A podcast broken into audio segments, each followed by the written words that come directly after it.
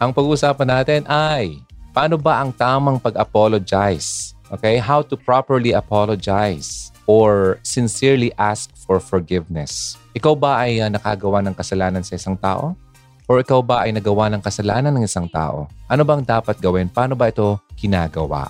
Ayan. Yan ang dapat namin pag-usapan ngayon kasi maraming uh, mga bagay na nangyayari sa buong mundo na nagkakos ng hindi pagkakaunawaan. Kahit ng aso ng kapitbahay namin ay umaagree at ang ingay ngayon.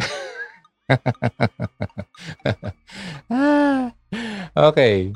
Despite ng best intentions, may mga times sa relationship natin, whether it's personal or professional, ay magkakaroon talaga tayo ng uh, pagkakataon na pwedeng masaktan or makasakit ng ibang tao. Di ba? Minsan naging careless tayo sa ating mga pananalita, naging insensitive tayo sa ibang tao sa pakiramdam nila. Okay? And in some cases, yung actions mo ay might be taken out of context. Minsan hindi ka naunawaan.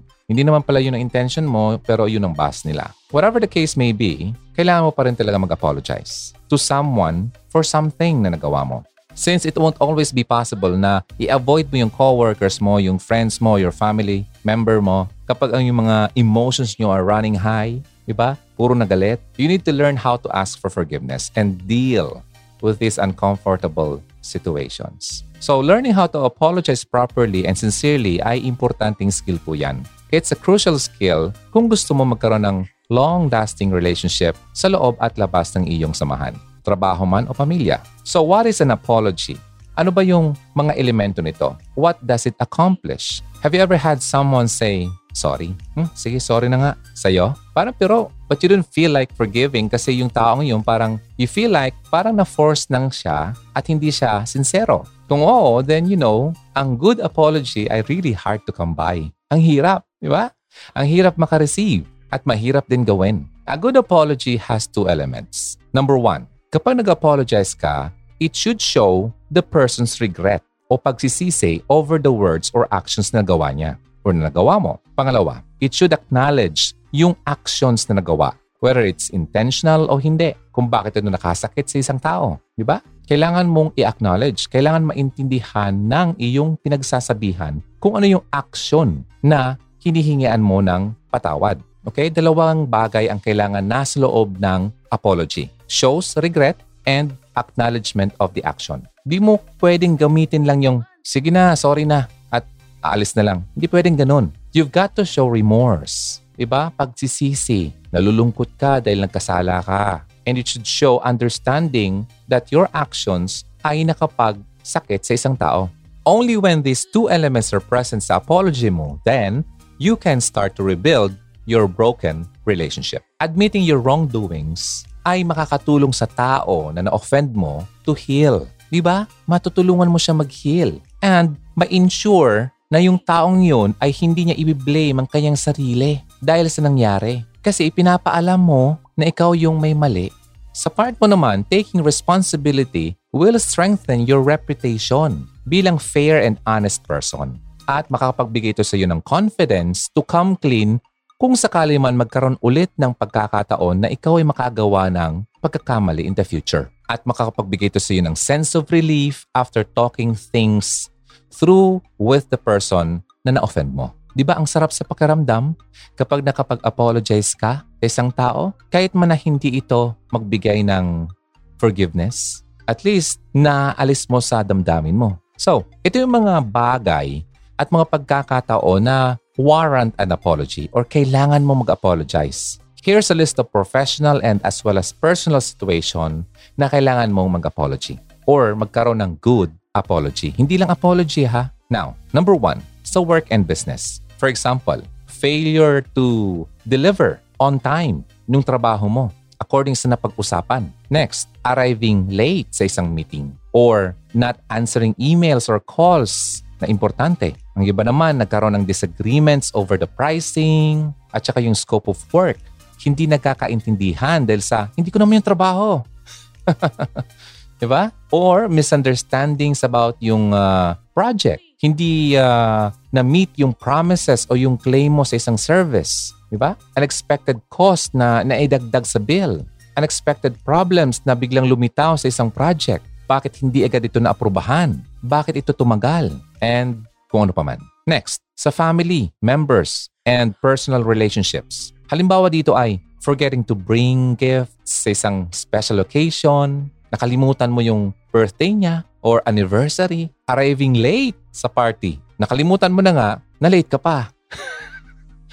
or ignoring a friend's or family member's messages. Importante pala, di mo nasagot. Halimbawa naman, money-related disagreements. Ilan ba yung kailangan nating i-spend sa bakasyon o sa pagbili ng anumang bagay na kailangan? Or saying something na inappropriate. Minsan nakakapagsalita tayo ng pabigla-bigla. So ano ba yung negative consequences of not asking for forgiveness? You know what? Not apologizing or giving a half-hearted apology, yung parang hindi luto, napilitan lang, it will damage your relationships with your friends, your family, and colleagues. Makapagbigay ito ng distance from you and your close friends you once talked to. Di ba? Yung lagi mo nakakasama dati, ngayon hindi na. Kasi nga nagkaroon kayo ng, hmm, problema, makakapagbigay ito ng strain sa work relationship mo. To the point na parang di mo na feel makipag-usap sa iyong team or di mo na feel na makapag-join sa iyong mga katrabaho sa lunch breaks. Di ba? Not apologizing ay makakapag-limit ito ng oportunidad to work sa isang exciting project. Dahil nga hindi ka na komportable na makipagtrabaho sa mga taong nagawan mo ng mali. Yung teammates mo and other people sa office mo might take sides. Nangyari yan sa office environment. Di ba? Nagkakaroon ng division. Kaya nagkakaroon ng problema sa opportunities at sa trabaho. May mga managers din na parang hindi nila feel na mag-apologize sa kanilang mga pagkakamali. Especially kapag situations nito ay involve yung mga employees. Diba? May mga managers na parang hindi marunong mag-apologize sa kanilang pagkakamali. Feeling nila na lagi silang tama. Learning how to apologize is a part of an effective long-term leadership strategy. Hindi ibig sabihin na leader ka, lagi kang tama at hindi ka nagkakamali. No one wants to work with a boss who can't admit their mistakes. Meron akong ganyan noon, nakasama. Grabe, ang environment namin noon. Stiff. Parang ayaw mo nang pumasok. di ba? Nagkakaroon ng toxic environment. Di ba? Kaya sana, if you are a leader sa isang organization, learn how to apologize. Lunukin mo ang iyong pride. Okay? Alright. Then if you are the subordinate at nagkaroon ka ng pagkakamali sa boss mo, you should apologize din. Okay? So how to apologize? Yan ang pag-uusapan natin maya-maya ng konti. In the meantime, let's take a break. Maraming salamat sa mga nag-join dito. Sa kaka-join lang, ang pinag-uusapan natin ay how to properly apologize and sincerely ask for forgiveness. Now, how to apologize? step by step. Step by step. Ooh, baby. You already know how an insincere apology can parang affect your relationship. Di ba? Yung hindi sincere, napilitan lang. Now it's time to learn what constitutes, ano ba talaga ang dapat na laman ng isang complete apology So you know how to apologize the next time na nagkaroon ka ng situation na katulad nito. Narito yung five steps ng apology natin. Five-step apology framework of psychologist Stephen Scher and John Darley. Okay, number one, express remorse over your actions. Na-mention ko to kanina, di ba? Start your apology by saying, I apologize. I'm sorry. Follow it up with a brief phrase summarizing your feelings of remorse over what happened. Kailangan mong uh, ipakita na you mean it kapag sinabi mo yung mga words na yon. And be specific about what you're apologizing for. Di ba? For instance, sabihin mo, I'm sorry, uh, nasigawan kita kanina. Nahiya ako sa'yo about losing my temper. Ganon. Specific, di ba? You're sorry for what? Ano nagawa mo? Nasigawan mo. Yun. Ano nararamdaman mo ngayon? You feel embarrassed. Di ba? So, yun. Next empathize with how the offended party felt. Ano ba naramdaman? You should empathize. Next, you need to show dun sa taong na saktan mo na naintindihan mo ang kanyang nararamdaman dahil sa nagawa mong pagkakamali sa kanya. The more specific you are explaining the offending actions na nagawa mo in relating to that person's hurt feelings, the more sincere your apology will become. Okay? So, kailangan mong maging clear, specific. Halimbawa, alam kong mali ang paninigaw ko sa iyo kanina dahil sa hindi natin pagkakaunawaan sa project natin. Naintindihan ko ang nararamdaman mo na napahiya kita sa harap ng mga tao. Ganun. this apology will come across as sincere because specific, di ba? Na-mention mo that you were yelling dahil sa project nyo at uh, nag-apologize ka dahil na-offend mo yung tao, napahiya mo sa harap ng mga tao. So yun. Narito naman yung mga transition or phrases that you can use when you are apologizing. I was wrong because. I wish I didn't do it dahil ang nagawa ko ay nakakos sa'yo ng ganito at maling-mali ako dito. Ganun mga samples. So, pangatlo, i-admit mo yung responsibility mo. Kapag mag-apologize ka, don't use the word but and the phrase if you felt. Di ba? I'm sorry, but and I'm sorry if you felt. Pasensya na pero Di ba?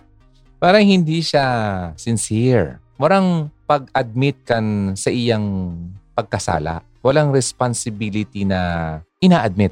May mga narinig ka mga apologies galing sa mga politicians, sa mga matataas na mga tao, na mga may katungkulan, and anyone na may uh, speechwriter na binabasa nila. Diba? It's easy to mix apologies with explanations and justifications. Diba? When you apologize, just take the responsibility. Huwag mo nang i-justify. Hahaba lang eh. You'll have a chance to explain your point of view. Pero, don't force it sa yung apology. You can explain your behavior later kapag yung taong yon ay no longer hurt at calm na. Diba? And okay na siya na pakinggan ka. Kasi kadalasan, when you apologize to a person, yung taong yan ay hindi naman agad-agad yan makakapagbigay sa iyo ng forgiveness, harapan.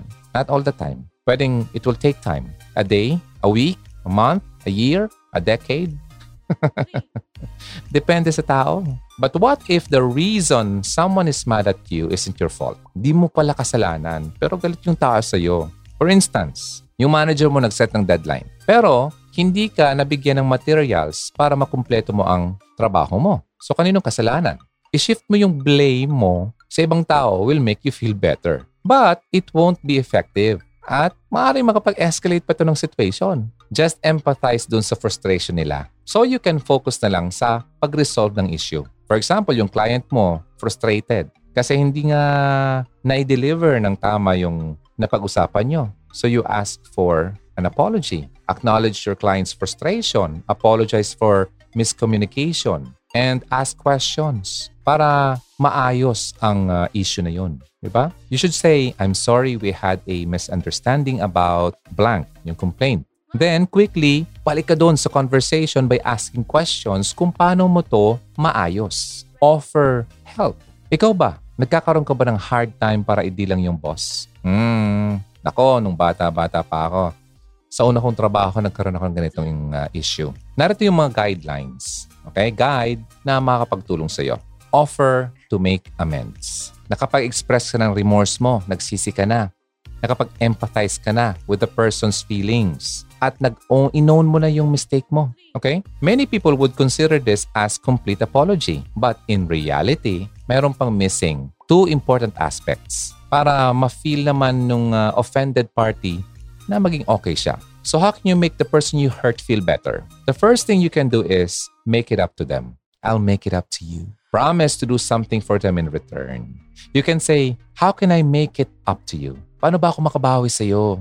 Or just offer to do something directly related sa uh, taong yun na na-upset mo. Diba? Offer something. For example, nagkaroon kayo ng uh, disagreement, di ba? Nag-apologize ka na, lahat-lahat. Andun yung sinabi ko kaninang steps. The next time, sabihin mo, next time, hayaan kitang uh, gumawa ng presentation sa sarili mo para mapakita mo naman yung skill mo sa buong team. O di ba? Yung napahiya mo, bibigyan mo ng pagkakataon na mag-shine. Yun. But be careful not to overcompensate yung efforts mo to make amends. Your offer should be proportionate doon sa offense. Huwag naman too much. Di ba? Upang hindi ka naman mag-feel parang, hmm, nasobrahan ko yata. Balance lang. Next, number five, you should promise to change. An apology is meaningless if you commit the same offense in the future. Di ba yung ulit-ulit na lang? Parang yung apology mo parang wala nang saysay. This is why promising to change ay importante when you want to deeply apologize for the serious transgressions na nagawa mo. After promising to make amends, you can end your apology by saying ganito, Magmula ngayon, I'm going to blank. Ano yon? upang hindi ko na ulit ito magawa. Ganun. Do your best to follow through the promise. Otherwise, yung next apology mo will be less sincere to the person you offended regardless of how sorry you feel. Hindi ka na paniniwalaan. Kasi nag-promise ka na, hindi mo pa ginawa. Inulit mo naman, di ba? Para yung ex mo, nag-promise na hindi ka lolokohin pero inulit na, na naman. Kaya nung nag-apologize na naman siya, parang hindi ka na naniwala sa kanya. Ah, di ba? Now, may mga times na kailangan mag-apologize sa pamamagitan ng sulat. How to write an apology letter. Minsan, writing an apology letter is necessary when the person you offended doesn't want to see you. Ayaw ka makita. Ha? Naha-high blood pag nakikita yung mukha mo. Okay? Or if you want to write a formal apology. Nagawa ko na rin to noon. Kasi mas uh, comfortable ako kapag may uh, letter. Ganon. So, keep the following points in mind kapag gumagawa ka ng apology letter. Keep it brief Di mo kailangan sabihin yung lahat ng storya kung ano nangyari. Next, do not exaggerate. Next, don't blame the other person. Susunod, keep it sincere and professional. Formal apology letters come in different variations. My personal apology, my third-party apology, my mass apology. Grabe, no? Mass apology. Parang daming pagsasabihan. Now, tingnan natin, ano ba yung personal apology? A personal apology, like the name suggests, ay isinulat ito sa taong nasaktan mo. Okay? Personal. Dear blank. Dear ex. I apologize for not blank. Diba? All the best. Love your ex. Next. Pangalawa, third-party apology. Ang third-party apology ay ginagawa or binibigay ito when you are apologizing in behalf of someone else. Diba? Ginagawa yon sa third party. Halimbawa, nakareceive ka ng uh, complaint sa tindahan mo. Nagawa ng isang employee mo sa isang kliyente mo. So you're apologizing in behalf of the person na nakagawa. Next, mass apology. Usually narinig natin to sa mga politicians eh. I am sorry. diba? Sikat na sikat yon. Uh, year 2005 yata yon. Okay? Or sa mga company executives, mga celebrities. Yan, yung mga nakagawa ng mga pagkakamali online. Kaya nag-apology sila sa masa, sa mga na-offend niyang grupo ng mga tao. Yon. So alam niyo ng pagkakaiba. Diba? Now, tatlong bagay to consider when you are apologizing.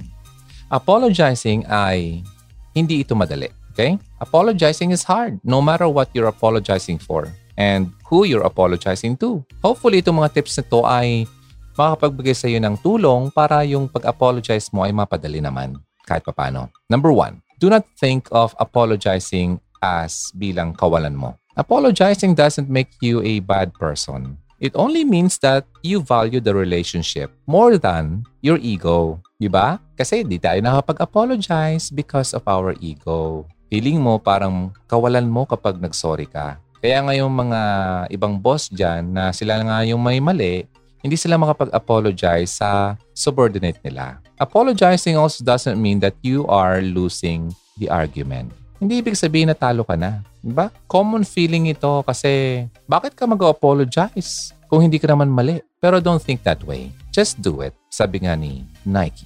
Next, number two. Do not expect the person to forgive immediately. Ito na yon. asking for forgiveness doesn't give you the right to demand forgiveness. When you say sorry, you're giving the other person a chance to consider their feelings at mag-react sa iyong apology as they see fit. Kung kailan nila gusto, maghintay ka kasi ikaw nagkamali. If the person you offended doesn't come around, you can say sorry again and stress your preparedness para mag-make amends or just accept that they can't forgive you and let it go. May mga tao talang ganon na nagsorry ka na, they just can't accept it because of their pride.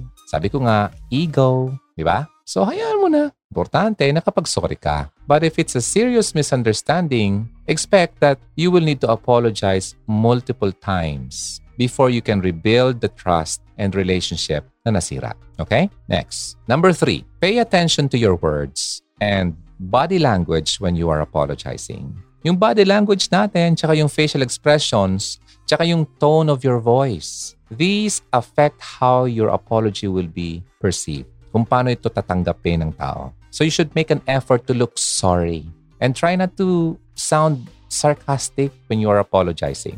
Maging humble ka. Okay? So, nung nakaraan lang, gumawa ako nito. Ayoko nang ikwento yung mga nangyari before, pero I had to do it after so many years kasi I realized na I forgot to apologize sa taong yun.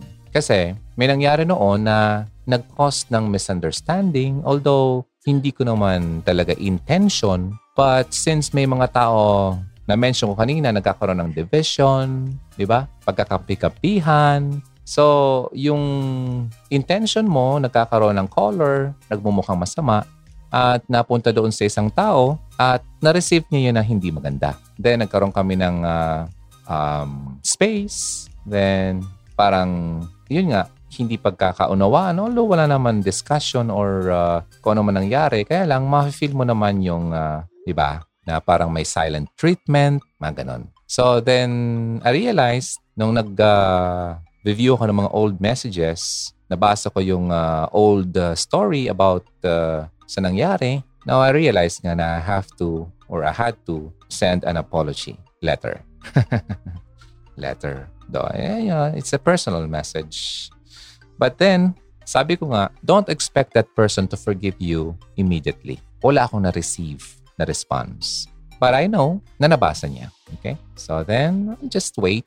And uh, right now, I feel uh, parang na-relief. Diba? Wala na akong dinadala because I had to do it. Not just for the person na nagawang ko ng uh, mali, para na rin sa sarili ko. Okay? I'm not gonna parang i-justify pa kung ano man ang gawa. Pero siguro nga, meron nga ako nagawang mali. But whether kung malinaw man yun sa akin o hindi, it's okay. I just have to apologize. Because I understand that according to this number one, you should not think of apologizing as losing. Okay? And it's okay for me to uh, uh, lose ang aking yung ego. Ah, lahat tayo may ego. But it's okay. Wala naman sa akin yon. I have to be humble kasi lahat naman tayo nagkakasala. So, hindi lang siya yung nasabihan ko ng apology kasi isang ano yon, isang grupong tao yon. Dapat nga pala, mas apology yung ginawa ko. Hindi naman ganun ka, ano yun, ka, katindi. Nagkakaroon lang ng ano, no, misunderstanding, alam mo na yun. Uh, it happens sometimes. So, yun, tapos na yun. Then, uh, may mga times talaga na kailangan mong uh, mag-isip-isip. ano ba yung nagawa kong mali? Bakit siya ganito? Bakit siya nagalit sa akin? Minsan sa una, parang hindi mo alam kung ano ba yun ang nagawa kong mali. Kasi ganito kasi yan ang aking natutunan, lalo sa isang uh, organization, sa trabaho man, o sa kung ano man na samahan, learn how to control your mouth and alamin mo kung sino ang pagkakatiwalaan mo. sa isang mga organization, trabaho, working place, lalo na, may mga tao talaga na sisiraan ka. Lalo pa kung merong competition na, na nangyayari, um, pagandahan ng pangalan, um, pagandahan ng uh, gawain, paramihan ng uh, sales, palakihan ng uh, kakilala, di ba? So, hindi yun mawawala talaga. May mga taong ganon. Then, sabi ko nga, alamin mo kung sinong pinagkakatiwalaan mo kasi may mga tao na minsan kakusapin ka, akala mo okay siya sa'yo. Di ba? Papakagatin ka. Papapasukin ka. At kapag nakapagsalita ka na, gagamitin yung mga salita mo para sa ikakapahamak mo at para sa ikakabuti niya. Nakuha niyo ako? So kaya, importante na kailangan mong kontrolin ang bibig mo.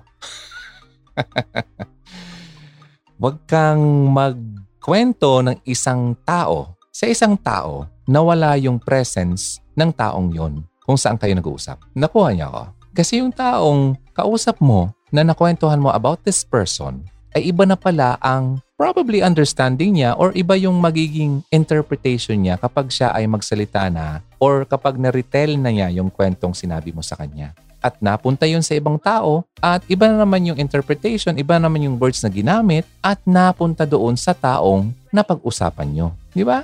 Iba na. Iba na yung words na nagamit. Iba na yung gawi ng pagsalita. yung intention mong maganda, napapasama. Kaya nga kung mayroon kang problema sa isang tao, lalo sa isang organization, kailangan mong kausapin siya ng harapan. Okay? Sabi nga ng ano, isa pang tip, sabi ni Eddie Garcia, ano ang isang uh, sikreto kung bakit siya tumagal sa industriya? Ang di ko makalimutang sinabi niya. Kapag may na-receive ka ng isang kwento patungkol sa isang tao, lalo kung masama ito, it should stop sa'yo. Huwag mo na itong ipasa pa sa iba. Yun, hahaba ang iyong buhay sa industriya. diba? So, hindi ikaw ang magiging uh, bridge or daluyan ng uh, masamang balita. Kaya nga kapag may chismis na, don't entertain gossips. Although yung nangyari sa akin, hindi naman gossip kasi first-hand experience yun. Okay? Nagawa talaga sa akin. I was just uh, parang uh, sharing kung ano yung experience but hindi ko naman sinisiraan yung tao. In fact, I was praising the person na magaling siya but he is just, you know, parang ganito, uh, very strict or sometimes, you know, parang feel mo naman kasi ang isang tao kung, di ba, may pinapanigan or hindi ka gusto. But noon, probably yun ang aking pagkakaintindi. But now, mature na at uh, tumagal na ng maraming panahon, na-realize ko na para naman pala yun sa aming kabutihan. So yun. So, it takes time and maturity to understand a situation. So, kapag dumating sa punto na ganun, nagkaroon ka na ng uh, realization, then don't uh, be uh, ashamed of uh, parang aminin ang iyong pagkakamali and apologize sa taong nagawan mo ng pagkakamali. Although it was not intentional kasi you were just uh, sharing your experience and uh, your feelings, yun nga lang sabi ko, may mga tao talaga na iba na ang interpretation sa sinabi mo. At nakwento pa sa iba, nagkaroon na ng sides, division, ganun-ganon, nasira na yung kwento. Oh, so yun. Kaya ingat kayo ha, ingat kayo. Lalo sa mga baguhan dyan, sa mga pumapasok pa lang sa isang mga organization, yan, iwasan nyo ang mga ganyang mga situation. Alright? I'm sorry I should have loved you instead. Care 104.3 The Way FM. Maraming salamat po sa mga nag-spend ng time dito sa ating uh, episode how to properly apologize and sincerely ask for forgiveness. Sana may manatutunan tayo ngayon, ano? At sana, kung nahihirapan pa rin tayo magpatawad sa ibang tao, ay ngayon na rin po, sana mabago na yan at makapagbigay na tayo ng grace sa mga taong humingi sa atin ng kapatawaran. At kung ikaw naman ay nakagawa ng kasalanan sa iba, I pray na mabigyan ka ng lakas upang makahingi ka ng kapatawaran sa taong nagawan mo ng kasalanan. Thank you, Hogs! Thank you, Kyrians! My name is Ronaldo ng Hugot Radio. I'll see you again next time. Hi! Ang sarap naman itong pag-uusap. God bless you! Don't forget, this is Hugot Radio. Always believe in love and keep the flame burning. Bye!